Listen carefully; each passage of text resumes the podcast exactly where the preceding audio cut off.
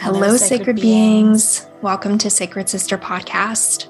Join us as we normalize the magic and sacralize the mundane, expanding consciousness and deepening awareness to support you in leading a life full of healing, meaning, and magic. I'm your host, Britt Lynn, energetic cartographer and personal transformation coach I'm your host, Tana Lina, a certified astrologer, rebirth coach, and sorceress. If you're brand new here, welcome, beloved. We are so grateful, so happy to have you here. If you're a seasoned sacred being, welcome back. Thank you so much for your support, for your listenership, and we look forward to seeing you in the show. Let's dive in.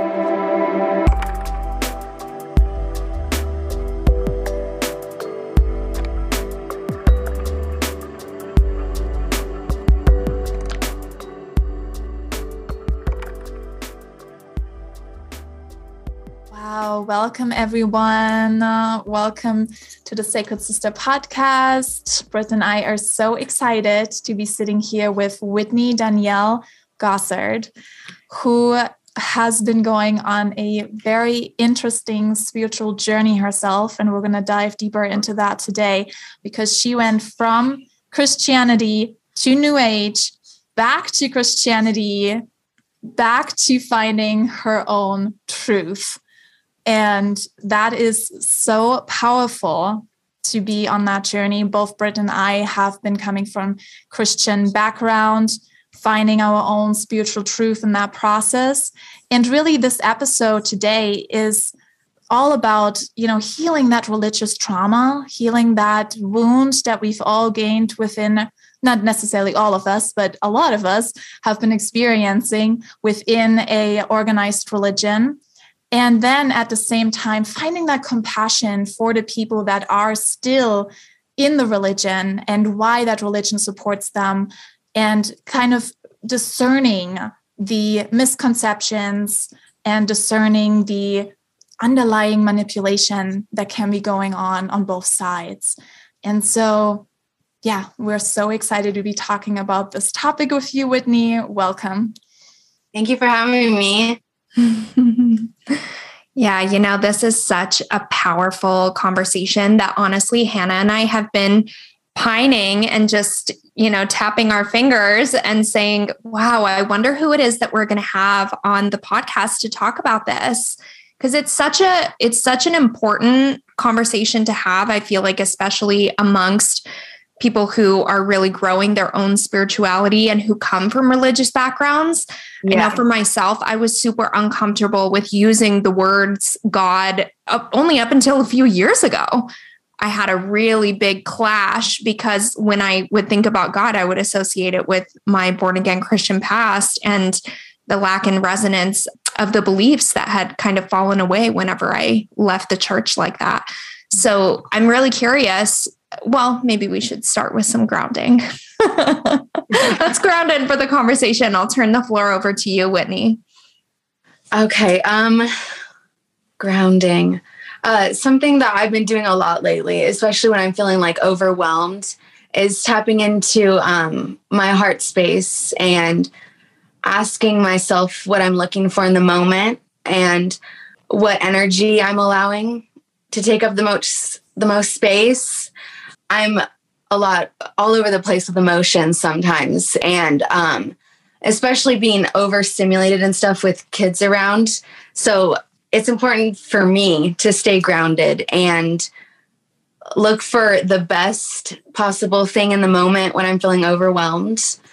So, yeah, I just do that several times a day. And also, um, I think I mentioned this last time, but I still uh, focus a lot on the this too will pass mantra. This for all the same reasons. I um you get caught up in different things, whether it's good or bad.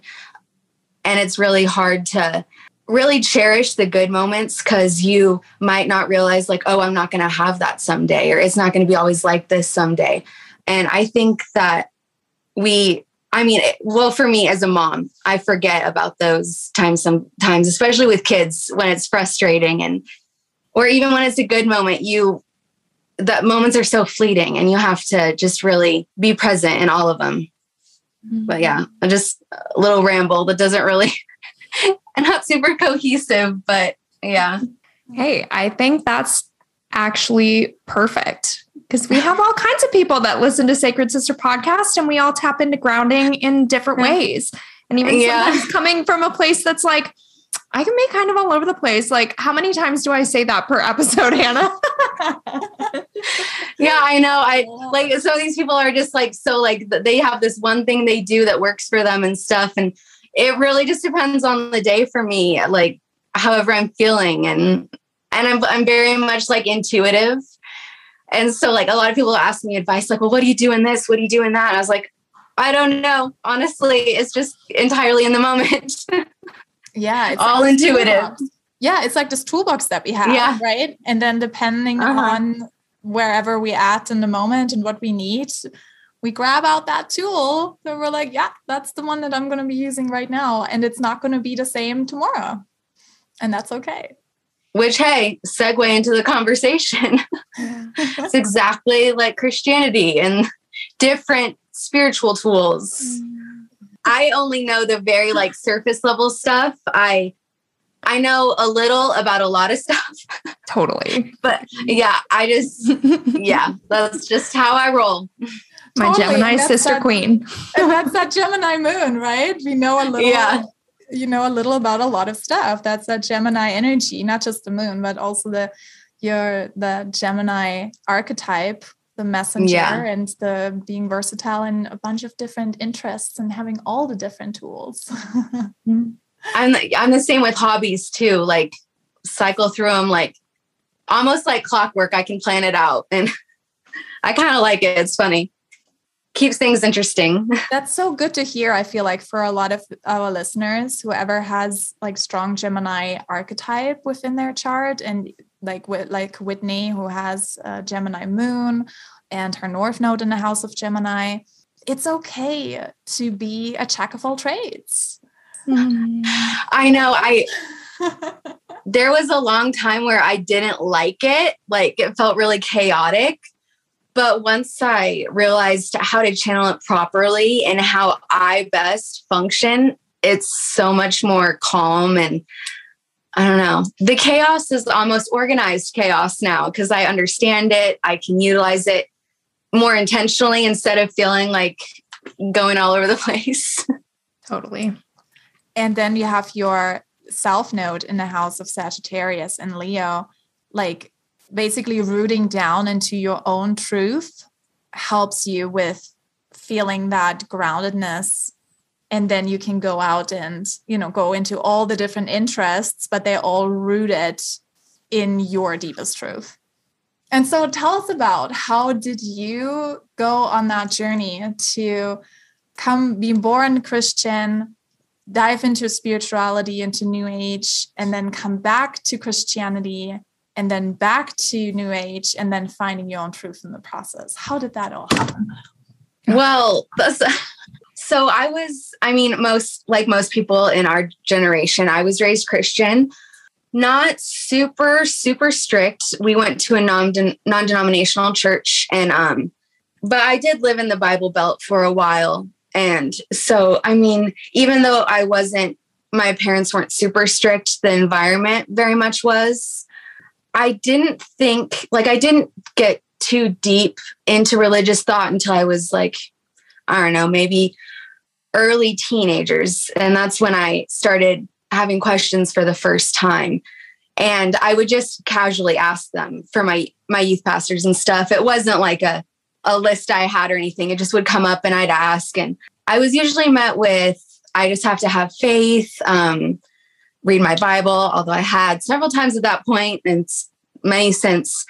But um, I was never given a clear answer. And I think for some people that that's fine. They don't have to have the clear answers to be on that path. And I think that's fine too. But I was just obviously my chart shows this. I'm very inquisitive and I can't do surface level stuff. Like, I'm like, no, there's something so much deeper than this. And I um, kind of shopped around for a little while and studied a couple different religions And at this point, I I only knew that Christian religions existed. I didn't know about paganism really. I didn't know about like Buddhism or all that stuff. It was very much contained to the Abrahamic religions. I was baptized Mormon for a little while. Um, I actually met my husband. We both worked, we got married in the Mormon temple. He was a return missionary. And I think it was shortly after we got married, like maybe a year, that I started questioning things again. I'm a very all or nothing type person too. so when I went into Mormonism, I was like all in. When I was when I'm Christian, I'm all in and I'm very like committed to doing the whole process perfectly, which might not be great, but and um I think I brought up something to him about questioning things. He wasn't super open to it at the time. And so I just kind of let it ruminate for a couple more years. And then I had a friend, and I don't remember the exact situation or circumstance. And I had like a spontaneous spiritual awakening, kind of just out of nowhere one day. And my like entire world changed. And I started finding things randomly. Um, a friend suggested books to me, and I would be reading these books, and it's like all these things that I had felt for so long were finally being confirmed. Like, and I had a language for them other than the Christian language I as I'd always had. That it never really fit. But then I, um, I don't know. I started discovering all these different books and researching like crazy for years, and then I and then I got to a low point in my life. And after I had been, I don't know, in spirituality for a while, I got to a low point in my life after um, my grandpa had passed away. A very Christian man. He had beautiful faith and all that stuff. And I was at, it was at his funeral, I think, that first kind of, I started feeling it again, like called back to Christianity. And then we got home and I had kind of like an ex- an experience. I don't know what I would even call it now because it's been almost two years, I think, or I've lost track of time. But uh, I thought it was Jesus coming to me. Maybe it was, and I felt. I just woke up the next day, and I had I, my whole entire mind was completely changed. I um, I went on this crazy spree, and I started throwing out all my witchy things, like my tarot cards, my crystals, like I don't know what came over me. But so I was very committed to that fresh start and resetting. And I was like, I'm going to do it right this time. Maybe that's what was wrong. I just wasn't doing it right. And so I dove back into that. And it was a couple months. And I think my husband had said something one day. And he was like, You've had a really zoned off look for a couple months and you don't seem like yourself mm. but like I, I wasn't really thinking much of it. And then my kids said something because I was I was watching like a YouTube video on uh, Christianity and it was about the flood. And my kids were like horrified. And they were like, oh my God, did do you believe that God really did that? That he killed everyone? And it was a lot of questions that kids, of course, have. And in that moment, I was like, oh my gosh. And I like woke up again. And it's kind of I think if you've ever had um, like a dissociative state, it was kind of like that, like just months completely. I don't really remember him that much. And, but yeah. And so I stopped reading my Bible that day, other than just like Jesus' words, because I stick with the red letters now. And I think for a while I was confused why I was like went back to Christianity again especially with how strongly I had been against it for a long time. And I think a lot of people were confused too, especially my partner, because I had been so loud and angry about church trauma and all that. And now, with hindsight and uh, perspective, I see exactly why I had to go through it again because I had a lot of anger in my heart still. And just I was so judgmental and I had I had very little compassion for people that were in religion. I didn't understand why. I didn't, especially passing it on to your kids, like made me so angry. but now it's like I, I understand it. I do. I understand it all. But now I see it as I mean, spirituality is like the big realm. And then we have all these different branches of the different religions that are simply an expression of that spiritual center that we have. And I think for some people, Christianity works really well for them, especially the ones that view the more spiritual side and the symbolic nature of the Bible and Jesus's words. But then for others, just like with any modality, it really hinders your spiritual process because you can kind of get stuck in following the words of, you know, whether it's the Bible or your pastor or your community. You can kind of get stuck in thinking that that's the only way to do it. And I think that it's really beautiful for people that can still find religion and remain open minded and they aren't mm-hmm. judgmental of others that aren't. And they don't sit there and say well i have the only truth and you're going to go to hell or and some of them are very polite about it. They're like well i don't think others are wrong. They're just different. But then they'll quote really really hateful things and you're like well you do think that. You're just not going to say it because you know how it sounds.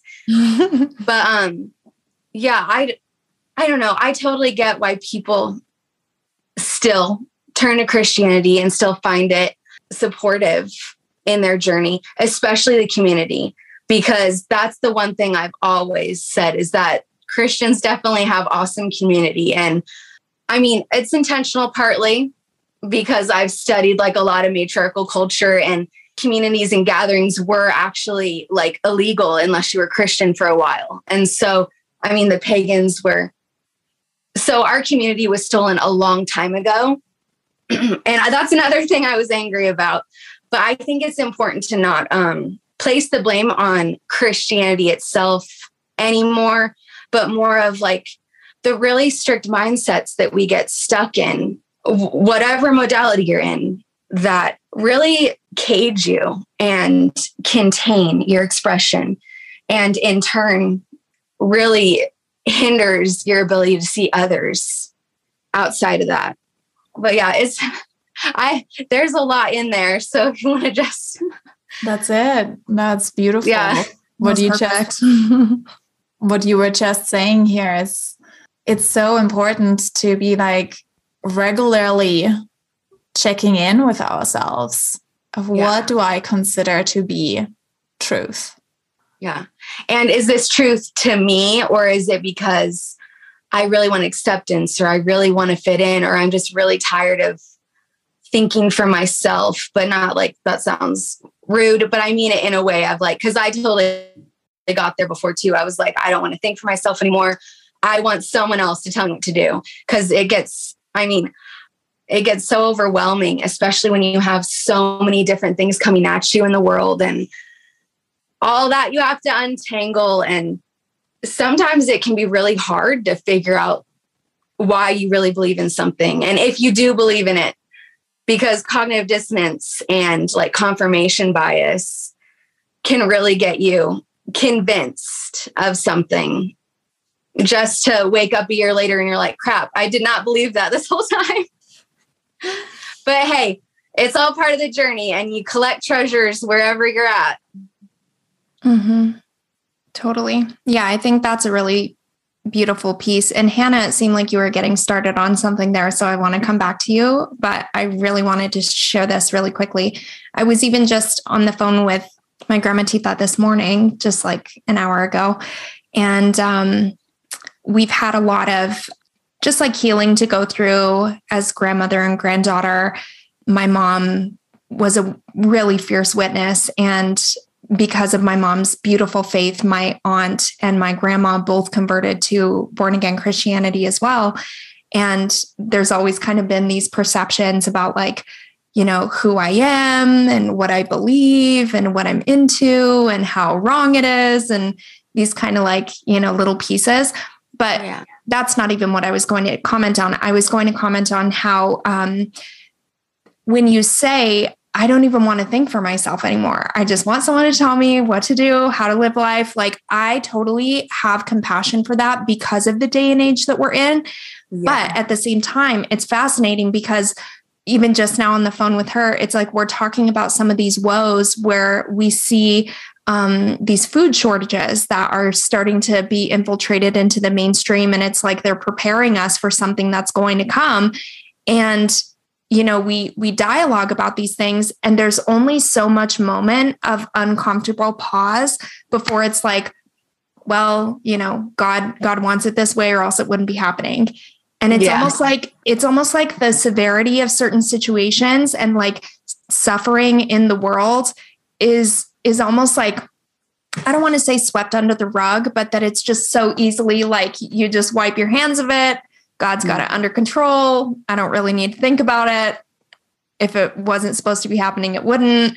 You know, it almost like denies us of our personal power and autonomy to choose what we do with our energy and what how much power we actually have. And I think that's like an intrinsic part of some of these organized religions that it's like don't take on too much personal power because that means that you're competing with God or that means that you don't trust Jesus. And it's like it so innately severs us from ourselves. and that's and it gets people huge yeah, and issues with it, I feel. yeah. And it almost gets people not to do anything about it. Cause like they say, which I agree, like it's a battle in the unseen realm or the unseen realm. Like, yes, it is, but it's manifesting in the physical realm. And that is your mirror to get you to look at it and do something about it like I, every everything you know as above so below starts in that unseen realm. And then it manifests for our attention and awareness. And if we're looking at that and saying oh well it must be because god wants it this way or god will t- take care of it. Yes that might be true.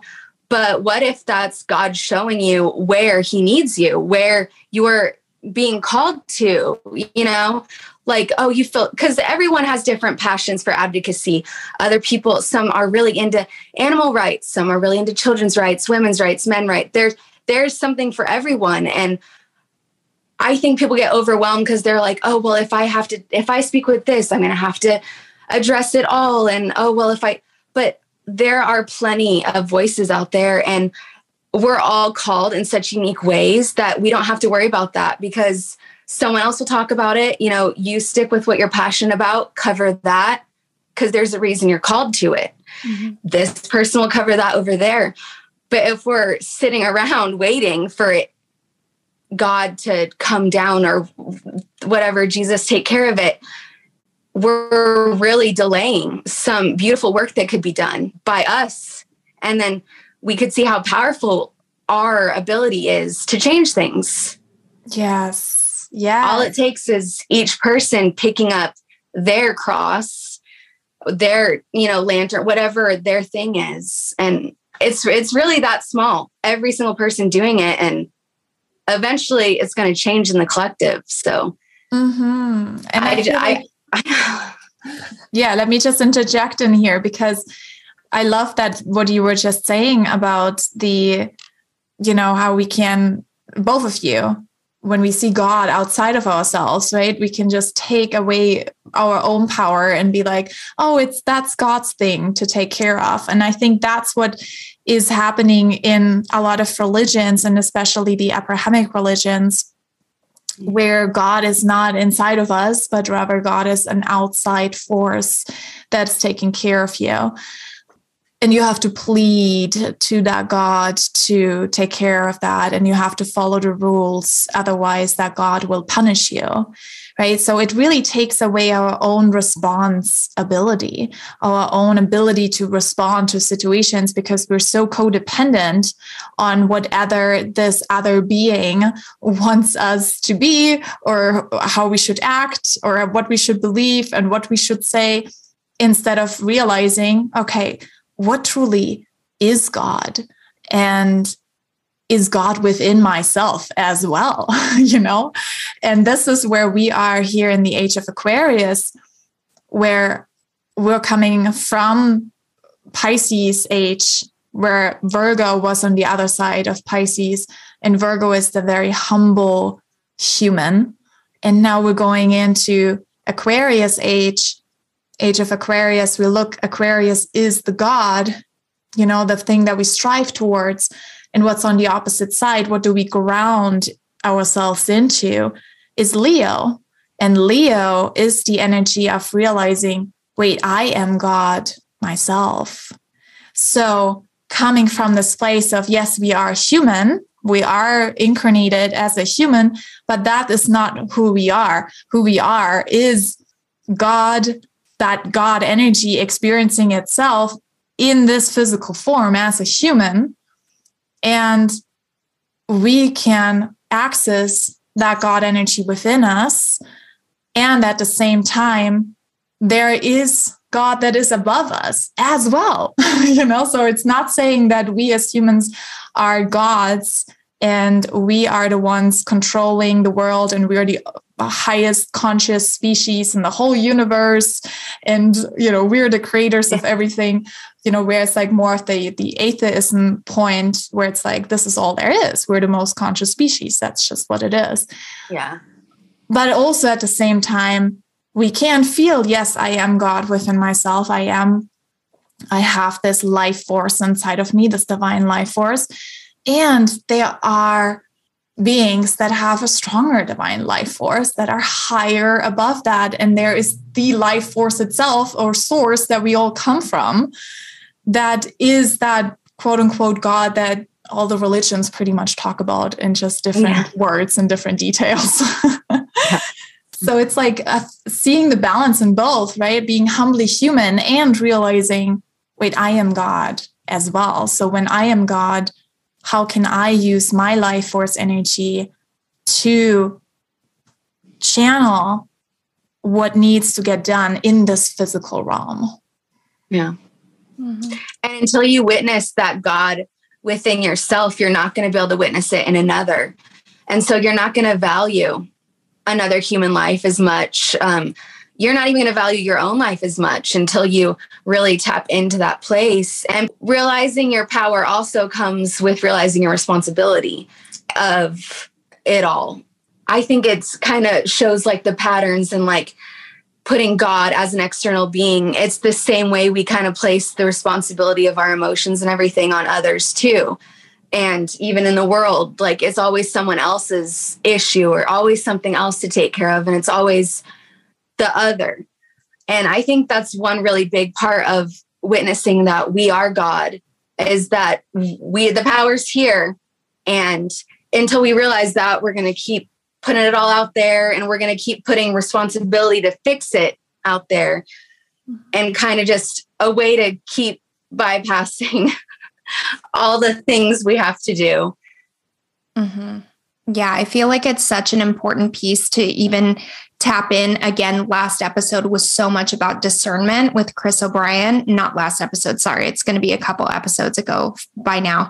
But even coming into the spectrum of placing god so outside of yourself on the one end on like the low end and then on the other end it's i am god in a way that is masterful over yes. and wants to overpower over another from like that really imbalanced in the polar opposite end. So yeah. really like I feel like this is a huge ooh yeah, this is a huge part of the conversation because so many people and I will say Christians because I've been really ta- the other day I watched a like 25 minutes of a 45 minute interview with Doreen Virtue on why Reiki is satanic and I did I send it to you Hannah?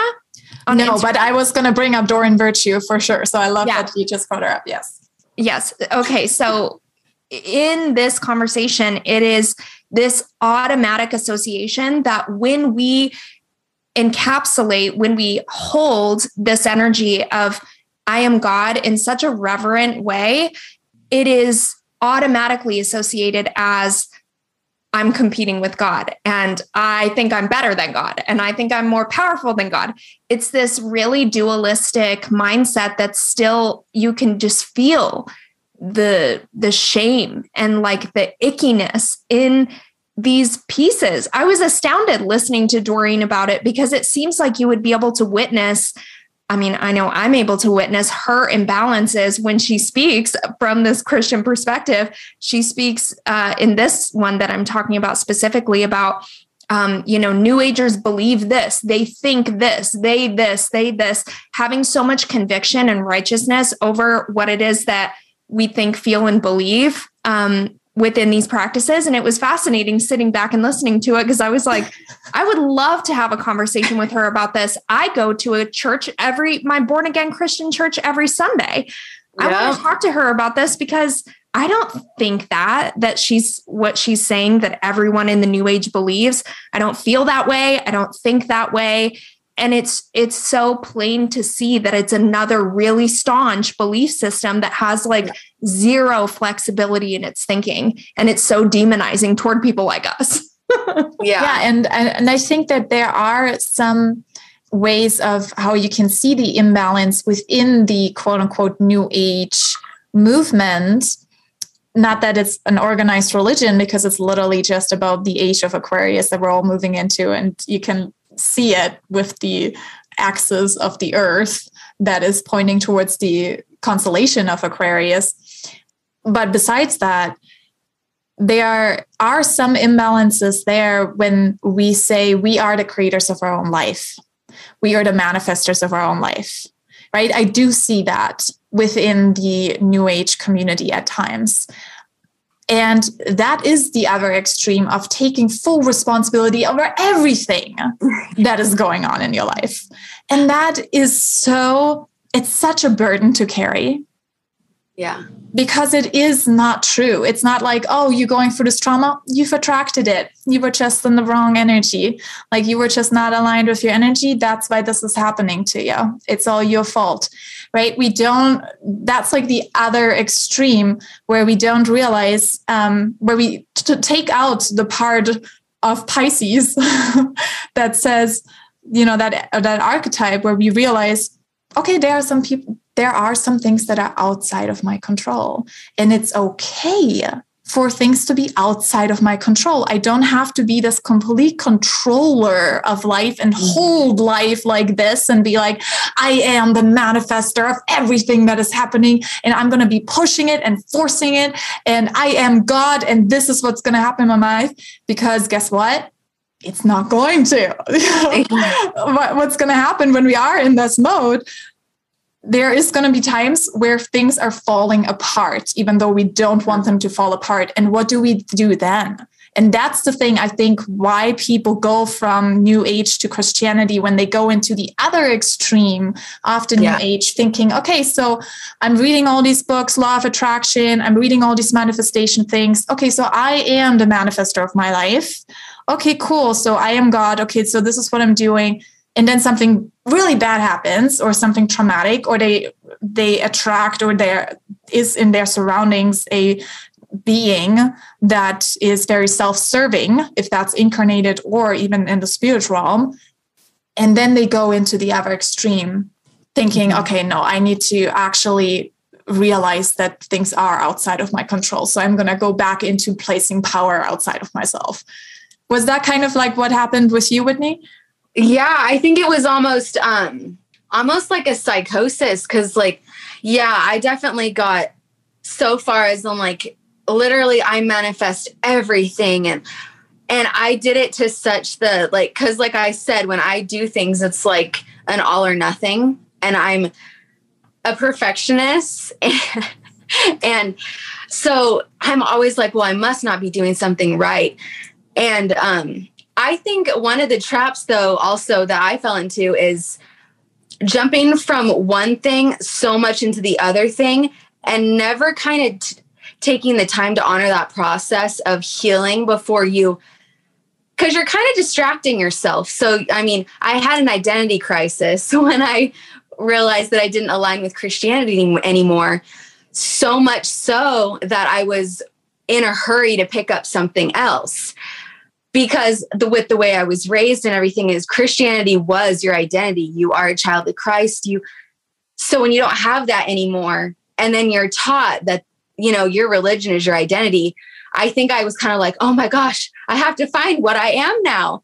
Mm-hmm. And uh, so, yeah, I kind of just dove head first into it. And so, yeah, after years of all of that, like, because it's just like a mass amount of like weight you put on yourself. Because it's not always like, because if something's going wrong in your life, you're like, oh, I must be doing something wrong. I must not be aligned. I must have missed out on something. I must this and this and this instead of just saying like sometimes this is life sometimes it's like this and that's okay it's because i you go from rejecting the shadow really hard in religion forgetting how to really see it and what it really means and then i hop back into the spiritual new age modality still suppressing the shadow and mm. still not understanding it and then I just I see it so much in nature. We don't really want to accept the harder parts of nature.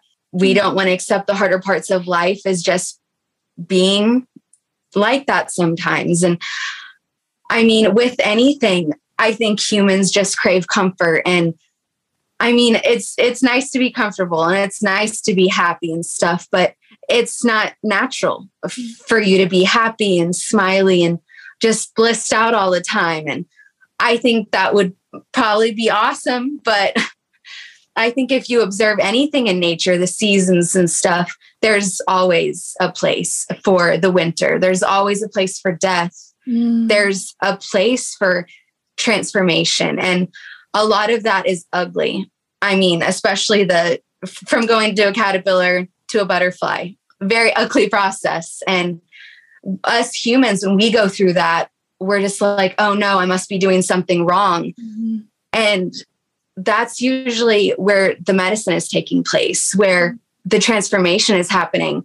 And we're sitting there judging it and like attacking it. And I don't know, it's it's a lot and it's so much to unpack, but I think it all goes into like the suppression of the shadow and no matter what modality you're in, whether it's Christianity or spirituality, spiritual bypassing is going to be there not wanting to face the hard parts, not wanting to take responsibility, um, or taking too much responsibility. It's a we lot actually, of stuff. We actually have a whole episode on spiritual bypassing. Was that the first episode, right? In the first season, not the first episode, like I think it was one of the first episodes because I remember that one. Oh, nice. yes. So we do see that it is happening in the spiritual community and and i love how you just said that it's literally like when we just focus on the light if we are doing that within the new age with the new age tools with the pagan tools with the um, you know islamic tools with the christianity tools yeah whatever it's all going to be in balance no matter where we at yeah exactly yeah this is such an important part like it was on the tip of my tongue when you were going through all the things that we reject. I was like, oh, yeah, it's death cycles. Yeah, it's dying. it's death that we want to reject. We want to, we don't want the forest to burn down. We don't want the city to be overcome by the typhoon. You know, we we look to the individual minutia of what's being disturbed in that process and we feel for that, which is our human heart which is our yeah. human heart activation and it's natural but the overarching acceptance of the natural world and there being death cycles within that again and again and again as a part of the process is equally as reverent a thing to behold because it teaches us that things come and things go and it helps us pierce into the present moment in an even deeper way so that exactly what you were saying at the beginning of the episode it's like really being fucking present with what you're blessed with in this moment because it's fragile and it's fleeting. Yeah. And it brings so much more meaning and life and reverence and it brings faith too. Yeah. It brings so much faith. And I think this is another important piece of the conversation that I would love to touch on and focus on because for me, at least, like I mentioned earlier, it took a long time for me to be able to say the word God in a way that didn't send my nervous system into like a fight or flight that was like, not safe. Ooh, doesn't feel good. What's that? Oh, that guy sucks. you know, and learning how to to reframe that in a way that feels so loving and unconditionally loving is the really, really important piece. Coming into what it is for me, what it feels like for me to have a relationship with God and Goddess, and reframing what faith is and belief as someone who has had like when i would think of the words faith and trust a lot of it was associated with the the patriarchal god of the christian religion. And it was really hard for me to like feel into what is faith outside of this guy that's looking out for me if i'm doing a good job. It is so important for us moving through the times that we're moving into. For those of us that don't find ourselves aligned with organized religion to really, really question is faith only available for people that are in that club? Yeah. And the answer is no.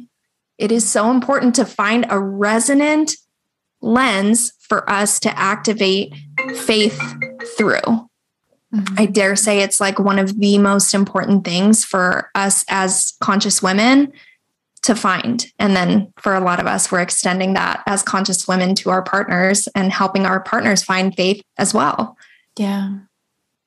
It's, it's like mm-hmm. a sacred reclamation because uh, I was the same. I didn't want to say, God, I, even though I love Jesus's teachings, I would not open a Bible again. And then I realized that I'm still allowing that to have power and control over me. Even though I had left that, I was still letting my anger control how I was expressing myself, even though to me, God feels like the most natural a lot of the times. And maybe that is because I was raised religious, but I like using that term now. And for a long time, I wouldn't use it. And uh, my partner, he still has some issues using the word God, but he's gotten a lot better with it lately. And he says it's because of me, because he asked me once, he's like, Well, why do you use that? Especially when you know that everyone knows or thinks you're going to be talking about the Abrahamic God when you say it. And I'm like, Well, I know what I'm talking about.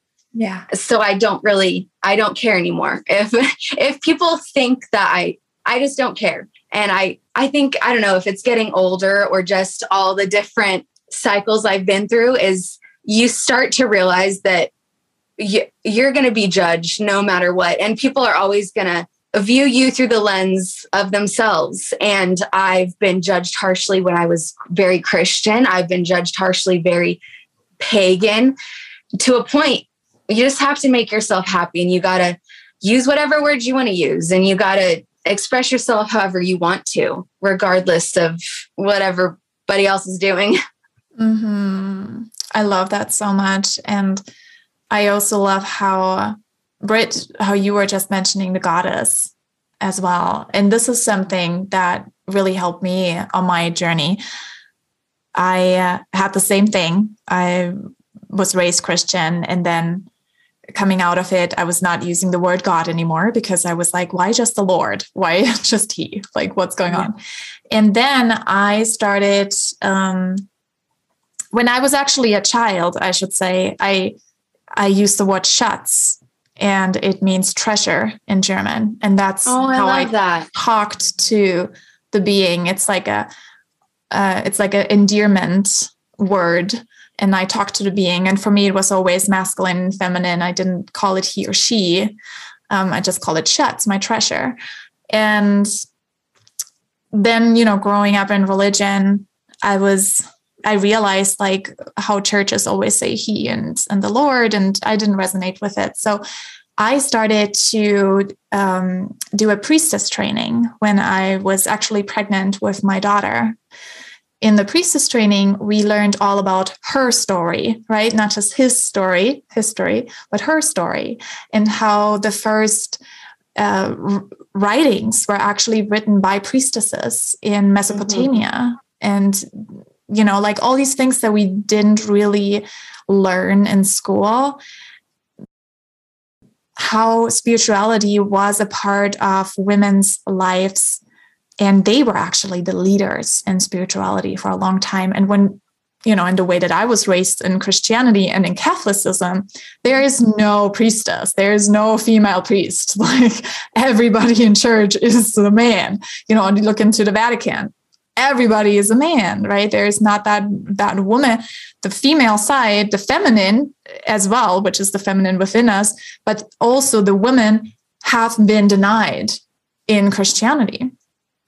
Um, you know eve was the one that brought in the original sin you know all of these things. And so when I started the priestess training, I was like, oh, I'm so excited to be learning more about the goddess, more about her story, more about women, more about spirituality within that feminine way of thinking. And then I realized that a lot of what was in the teachings, or at least from the women that were surrounding me, some of them did have a deep wound from the toxic patriarchy that have a deep wound in regards to God.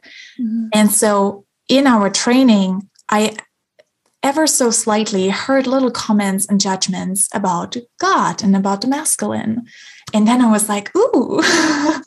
so this is just the other side of it. You know, mm-hmm. I like literally went from this one side that I was like, well, that's kind of imbalanced. That's just on he. I went to the other side that was like, oh, that's kind of imbalanced. That's just putting all the power on she, on her, you know? And then it was for me, like, I see them both as equal. For me, there's this meme um, that says, for me, God is not a single parent. Yeah where in our world do we just honor the father as the creator and not the mother? Or where in our world do we just honor the mother as the creator and not the father, right? We both come together. And when we see this, this is what really helped me to realize okay, there's God, there's goddess. There is, you know, in this binary system that we're living in, zeros and ones, one is God, zero is goddess. One is masculine, zero is feminine. And we have both of those energies within us. Goddess is the source, the black hole that is creating all of the things from the unseen realm into the manifestation of it. And the manifestation, when we see it, is the masculine, the sun that is shining and the um, you know, the outward experience and the life force energy that is coming through us the fire and the you know the spirit and the soul is the goddess. And so i just wanted to add this as another perception for anyone who is looking for another way to describe the different energies.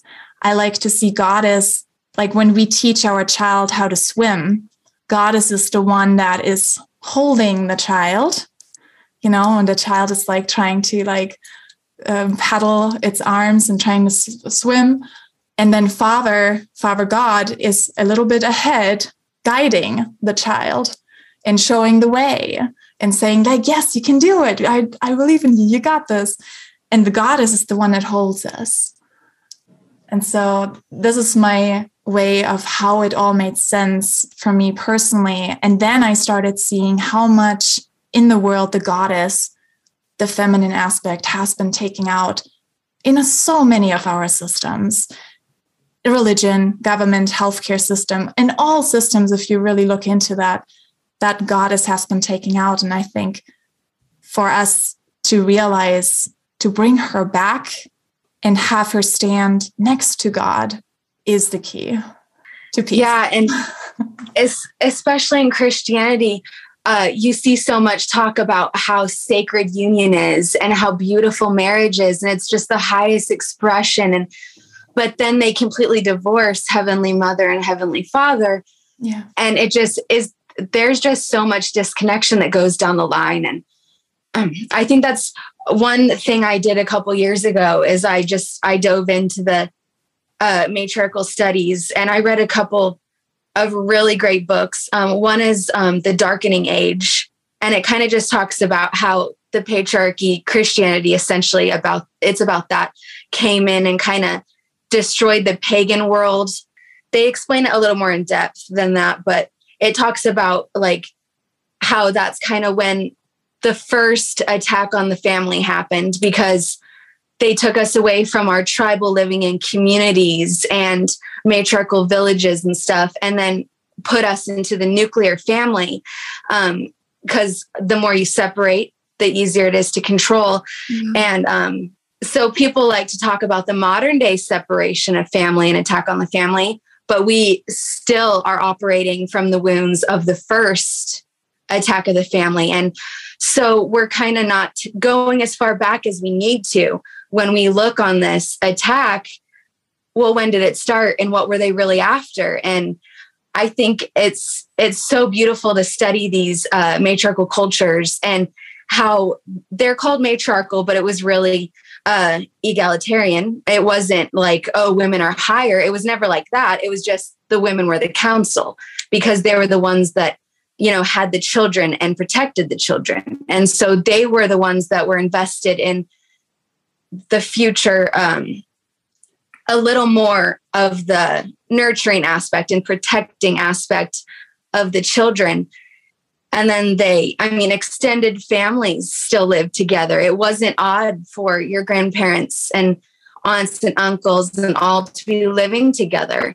And then the patriarchy came in and they realized how big the family unit was. And that's when we started seeing the nuclear family torn down to just husband and kids they took away grandparents they took away all the elders they took away all of that and so now we just have this there and now it's just like a sitting duck ready to pluck. They've convinced men to leave the home and that they're the rulers. They've convinced women to stay quiet and in the home and to raise the kids to be the same. So we see all these predators happening in the church. We see men neglecting their families. And this isn't just Christianity, it's everywhere because of the feminine wound. And so we see all these different dynamics that have really been the ripple effect from something that Christians aren't even taught about anymore mm-hmm. because they're only taught about history from the 2000 year mark starting point uh, when the, the, the calendar change when geez all that so they're missing a key part of history that really would illuminate all the wounds they themselves are trying to heal mm-hmm. and so i think that Obviously, public school goes into that too because public school doesn't really teach full history either. Mm-hmm. But yeah, I just I wish people realized how big it all was, and it was. It's not as simple as well the Christians are wrong or the New Agers are wrong or these people are wrong. It's like such deep wounds that go back before any of that even mattered, before any of that was an expression. And I think that there really needs to be a return to all those things like bring the midwives back you know make home birth a thing keep children with their families instead of sending them off to school get communities back together start living near your extended family again. That's your village. That's supposed to be your support. And all of it has been ripped away. And oh it's so heartbreaking to think about but yeah I, I see so much of it coming back though so that's good Yes, yes. I love that you just mentioned that because while you were saying that, the elders have been disrespected as well. And we, you know, take put them into the the home for elderly people away from their families.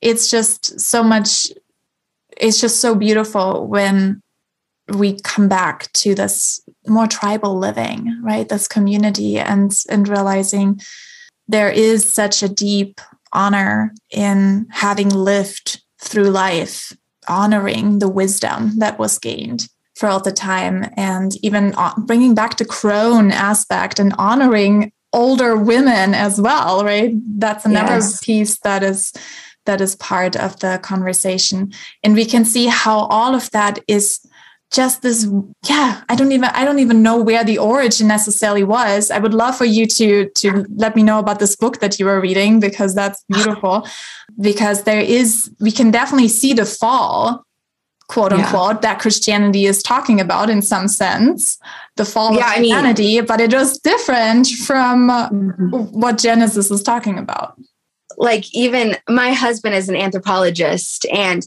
even going through some of his homework assignments and stuff with him, I saw how far back things went. And it's almost like universally across the board, right around the Industrial Revolution, is when basically everything changed. And we started leaning more towards a masculine um, expression than a feminine one. And I mean, obviously, that was necessary to eventually alchemize and balance out everything. But um, a lot of people are only taught when the masculine took over. Like that's kind of when the history started. And so I think it's hard to get a full picture of it all because they don't have the knowledge to really have the full understanding of how things happened. And, but yeah, there's a couple of books that I've read about that. And it just, it makes so them? much sense. But what, yeah. what are the names of the books? Um, there's a couple. The first one that I read was The Darkening Age. That's more of a transition on that. Um, there's Drawing Down the Moon is a really a really great one. Um, when God was a woman, and then um, the Great Cosmic Mother. It all talks about that transition that happened in history, essentially, and not necessarily it being important as to why it happened, but how to learn from it and not repeat the same things. And, you know, we have a hard time with that. Oh, and another good one um, is Sex at Dawn. It kind of goes over the more sexual aspect of how women and their sexuality been has been repressed over the years and all that. So mm. I flipped a lot through, of good ones. I want just want to say this. We ordered when Curtis and I were getting into Tantra, and right before we started Sofia Sundari's course um, on weaving our energies together and, and sacralizing sexuality more, we ordered Sex at Dawn and we got a bunch of books. And yeah, we just thumbed through Sex at Dawn, and the one the pages that I read were so I want to say super patriarchal. And I was like, oh, this does not resonate at all. But I've I still yeah, have the say, book, so I'll go back and I've only read about half of it. And um, I'm very much like when I get books, I almost never sit and read them from cover to end because my mind is just so I'll sit and I'll read like a chapter at a time or paragraphs at a time. And I can definitely see why that book would seem like that. There's definitely some areas in there that are, I definitely don't agree with all of it. But historically, there's some stuff in there that is good. But oh, another good one I read um, is from from the alphabet to goddess. I'm gonna have to like message you with the actual name, but it basically talked about the invention of language contributing to the patriarchal uh, takeover mm. uh, because language is very um, you know masculine because it's structured and all that stuff it, it kind of talked about the natural evolution of the masculine being taking over because people didn't understand how it manifested. And that was really interesting because I had never thought about that point before. That like, makes sense if you think about like yeah. the feminine energies is talking more in symbols. And back in the day, we how- had symbols, and that was the language that we communicated with in yeah. even you know extraterrestrials. If you look at crop circles. We haven't even dove into that so much into Sacred Sister podcast, but I do see that in the future coming coming into our awareness. Maybe um, season um, seven. Yay! Oh, that's a good one. yeah, when we look into crop circles, those are all symbols. It's not like they're writing in English words. You know, these are all very sacred symbols. You look into Egypt, into sacred, old, ancient, sacred texts. A lot of those are think, symbols yeah. And I, it's like language is so useful and so beautiful, and it really helps with certain things. But then you also see the downside is that how it can really hinder certain things as well. Whereas if you just have a symbol or just like even with looks and music, and there's something that can never be pinned down with language. Mm-hmm. And I think that that is one of the problems is that spirituality, there's something that happens that you're never ever going to be able to explain it linguistically. Any like because there are just no words for it. And I think that had such a big thing to do with the transition because we discovered this language and how beautiful it is to have this tool.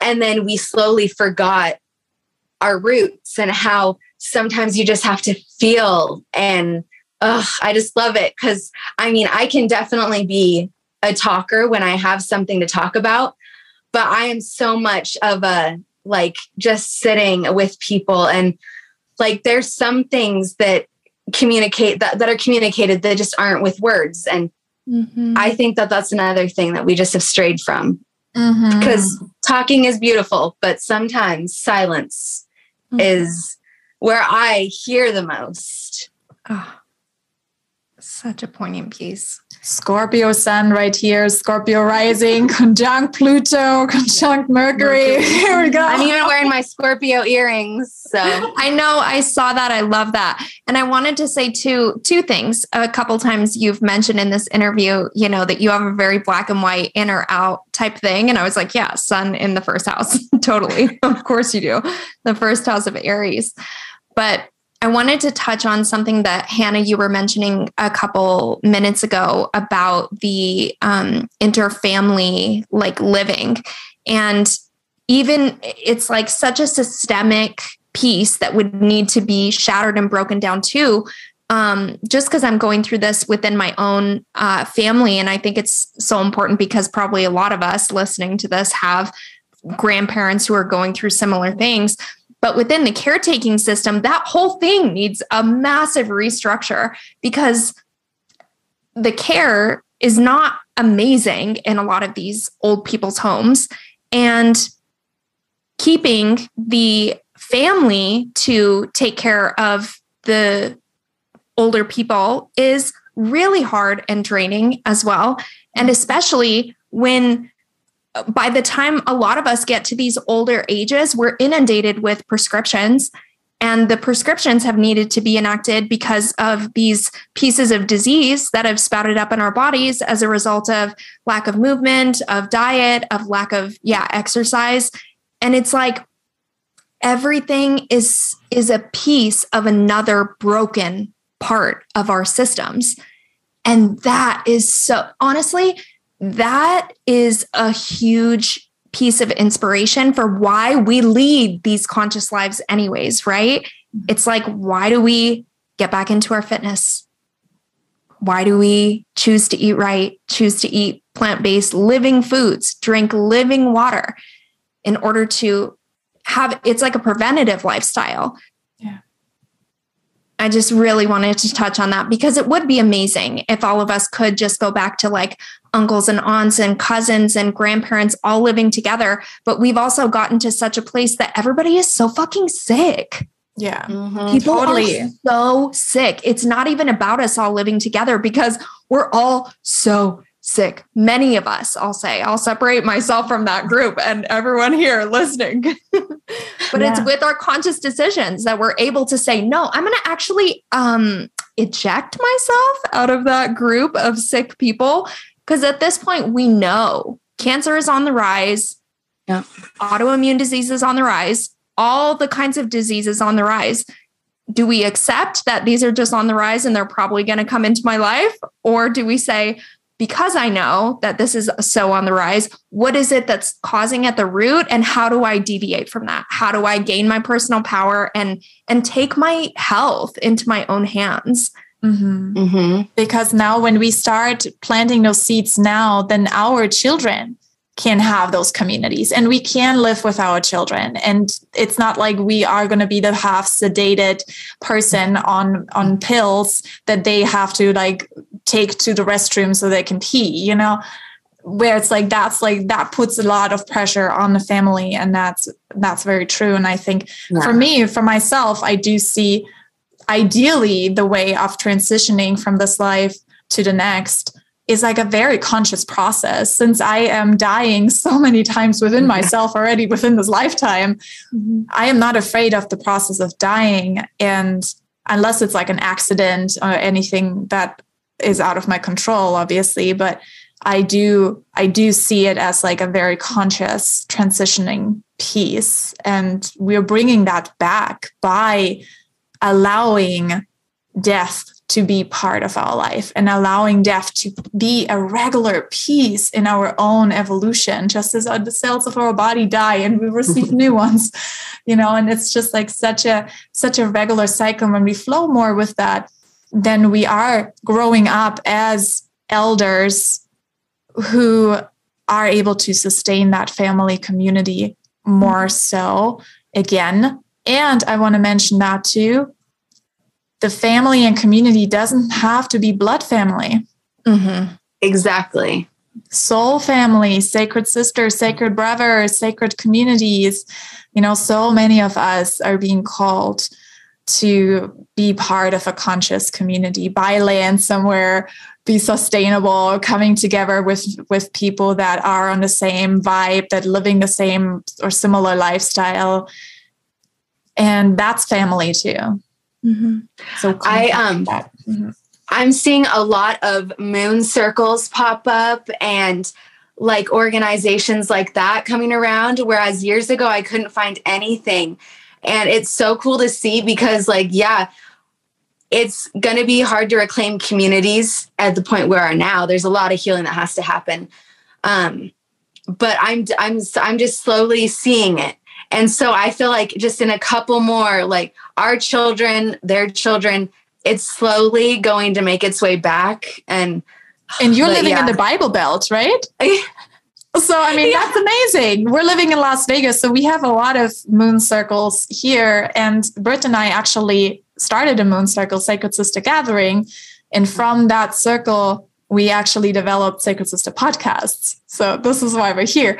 But it's so funny too, because when I was pregnant with my daughter, I really felt called. I didn't I didn't want to do just a normal baby shower. I really felt called to do a blessing way and bring back that community and that honoring of the feminine and that journey into the next realm from maiden to mother. And that's actually the first time that we've gathered as sisters in conscious community in a sacred space together.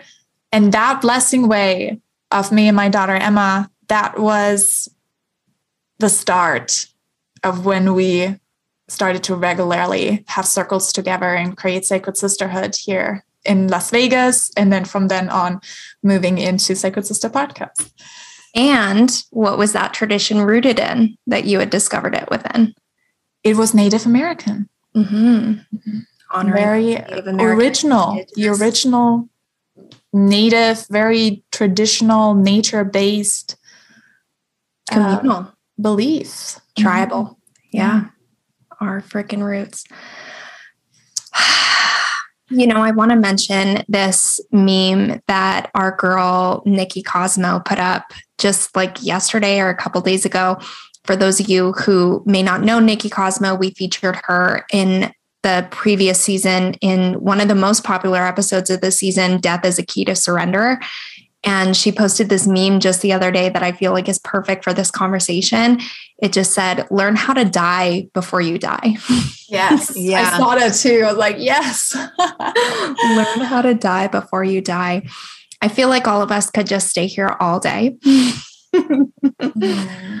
It's been such a sweet process, such a sweet conversation unfoldment, such a deepened dialogue.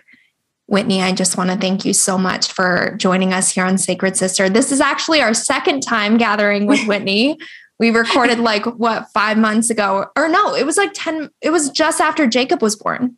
Mm-hmm. Yeah. And then, and then Hannah was not able to be on the call for half the time because um, Jacob was in need of assistance. Mm-hmm. So she was like, I want to have this conversation, but I want to be a part of it. yes. And now I've called in support. I we have a nanny now, so it really helps. oh, that's nice. Calling in support for all the for all the females, women out there. It's we're allowed to call in support. And I feel like this is also another thing, um, you know, with when you were also mentioning about Jesus coming to you um, in that moment where you shifted towards Christianity, back to Christianity.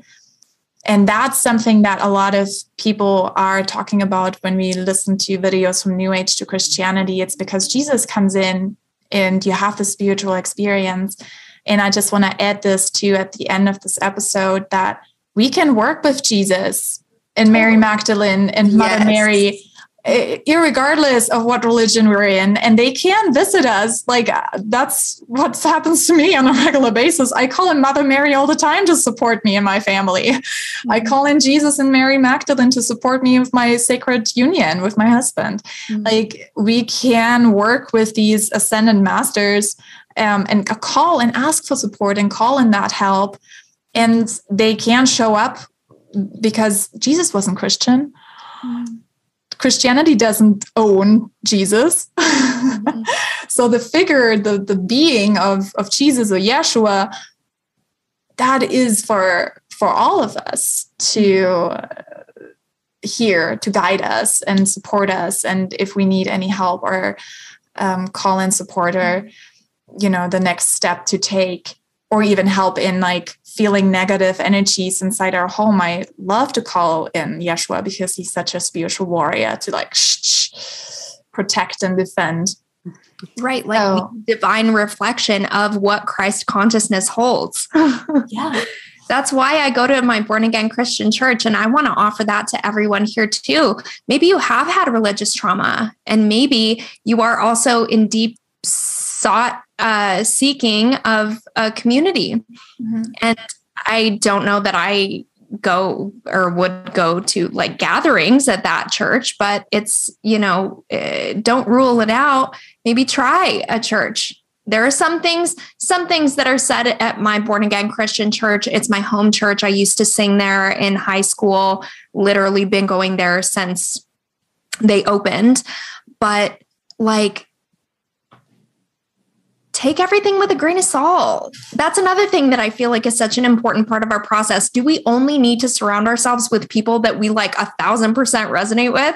Or are we allowed to, you know, uh, two weeks ago in the service, um, the lead pastor had, you know, was on a really beautiful stream and was like, we are all sacred priests for God. And I was like, how funny to say to an entire auditorium of, of people, tons of women too, to call them sacred priests. like I was like, why? And under my breath, I was like, I am a sacred priestess. Because it's like, where is the, anyways, whatever. I don't need to get off on that tangent. But it's like, sometimes I consciously in the church service, I'm like, okay, and that's a grain of salt that I'm going to leave on the table. yeah. And then just brush it onto the floor and just sweep it up at the end of the day to like let it out with the trash it's all good. And and here's the beautiful part is that tapping into and going to my born again Christian church gives me the the beautiful communal faith filled the spirit is alive in that room. The worship moves my soul to tears on a weekly basis. It's such a place to go if you are in search of those faith filled people and not every church is going to be like that. So, like, be willing to jump around and try different churches if it's something that resonates with you. But I just have to say, it's been such a beautiful part of fortifying my own faith again, is going back to my. And I think it also proves how like strong you are in your own truth that you can sit in that totally. and not resonate with everything, but still you know see the value in it. Like i can sit here and you're not swayed or you're not you you know yourself. And i think that's the perfect time to even like go back to church is when you're rooted enough within yourself that you're not going to be you know manipulated or swayed by a biased or something or yeah. And also i think when you're like when you're raised religious you're like well all of this is true so you kind of like have that subtle mindset like, well, I can't just take this and leave the rest, you know? Mm-hmm. So that's another thing to like unlearn and relearn is that you are allowed to completely pick and choose, yeah. complete sovereignty over your path. Mm-hmm. That was something I had to learn. so mm-hmm. beautiful. Yes. And I want to add to this too. We are I love going back to the church in my hometown in Germany. And it's this old church. My grandma is and my grandpa are buried in the cemetery right next to the church. And it usually doesn't have normal services, but I chose that church because it's so old, so they don't have regular services in that church anymore. Um, but I chose that for my husband and I to get married in, and uh, for my daughter Emma to get baptized in, and now Jacob is going to get baptized. And it's so fun because I like that is such a beautiful tradition. Like my whole family is is in the Christian community. And I again I take it with this, okay, cool. So now it's under Father God and then we do another ceremony under Mother Goddess.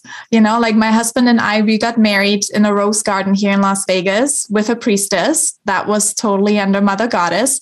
13 months later, not even necessarily um, not planned at all like that, but 13 months later, and 13 months is like 13 is the number of the goddess, which was so fascinating. But 13 months later, we got then married in church under Father God with a priest.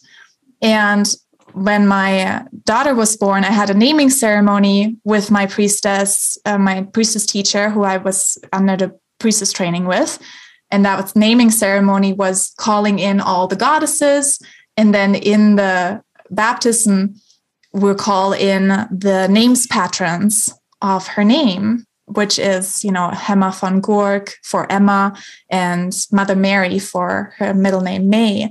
And I really love those too, like the names patrons of Catholicism. Oh, I love them. Like my, I'm named after Joan of Arc. Joan of Arc is such a beautiful being that I love connecting with. Um, and then Lena, my middle name, is from Mary Magdalene. So, like knowing that I'm named after these beings that I can call upon for support, and they're my names patrons, and the baptism it's such a beautiful tradition where I'm like, yeah, we can pick and choose, you know? Yeah, that isn't is beautiful. Isn't it so funny how the ritual of the names patrons takes it's like it's it's a very obvious tradition, but yeah. then for you as a conscious witch to be like, yeah, I connect with these energies and I call in these spirits and I commune with them and they inform my life and they guide my path.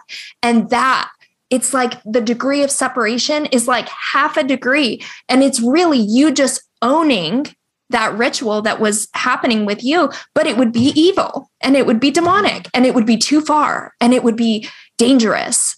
Isn't that so hilarious? Yeah because uh, most of the traditions of Christianity have been rooted in nature based religions, yeah. or na- not even religion, I wouldn't even call them, in nature based belief of source, God yeah. and goddess, you know. Connection. The, yeah, the natural connection that we've all come here into this world that children come here with and most traditions are based on that and so christianity just kind of you know pick and choose that's literally what they did they yeah. did it too and they made their own thing around it so you can do that as well oh This conversation has been so illuminating. And with that, let's begin our sacred questions.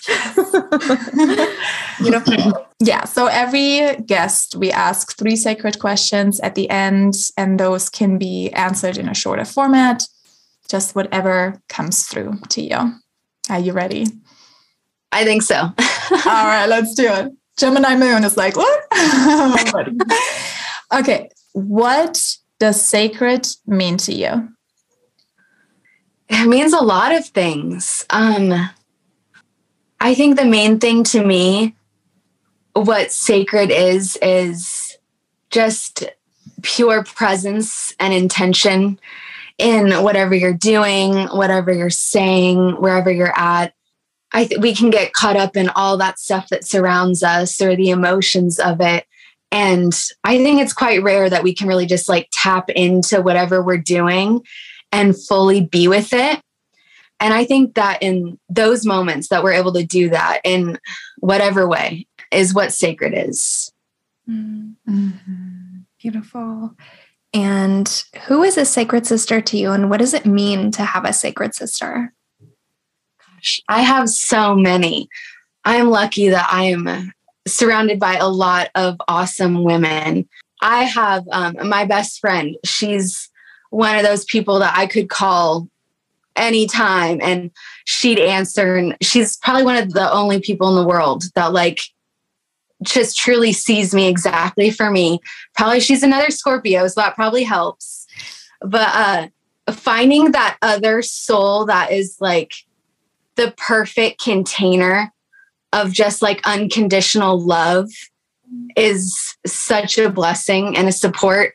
And it's even more beautiful what I noticed lately as a lot of people I'm really close to will embody things that in myself I have seen as flaws. Mm. But when I see it in them, I think it's so beautiful and just like the most amazing thing. And then the other day I was thinking about that and like the real like about the container of relationships, whether that's platonic or romantic or whatever.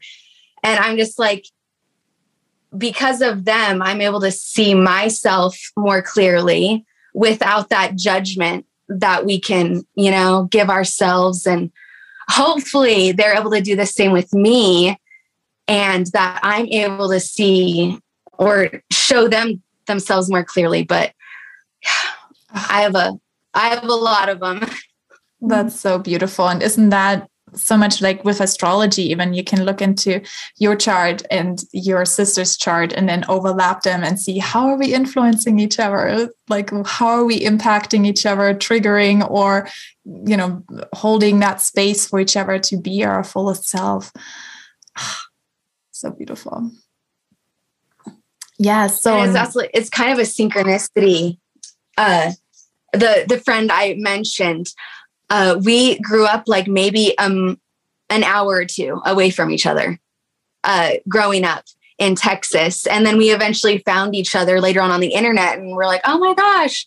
And um, it's just so funny to see the different connections between the different people in your life and how they come in. And it's just so magical when you have like a spiritual spiritual perspective because you like see all like the way it weaves together and how we're all just like, oh, it's so good. Yes. Yes. It's such a, a, cosmic web that is weaving us together, right? At the divine timing. Mm-hmm. Um, beautiful. And then the third question is how do you make something normal and mundane into something magical and sacred? Uh, probably like I said, presence and detachment and not detachment like you don't care what's going on, but more of a detachment of like, I'm going to completely let this be what it is and, you know, get comfortable with that because that's why we don't really see magic in the more sad moments or the, you know, the more hard moments of life because we only attribute magic to the good stuff. Mm-hmm. But I think if we can kind of detach from it and see what it's there to show us makes it magical. Mm. more present too. So beautiful. Thank so you. Thank you thank you thank you so much whitney uh, for coming on and sharing your journey sharing how you found your truth through all the different beliefs that are out there all the different information that we can pick up on. And yeah is there anything that you want to share with our audience? How can they get into contact with you and what are you offering?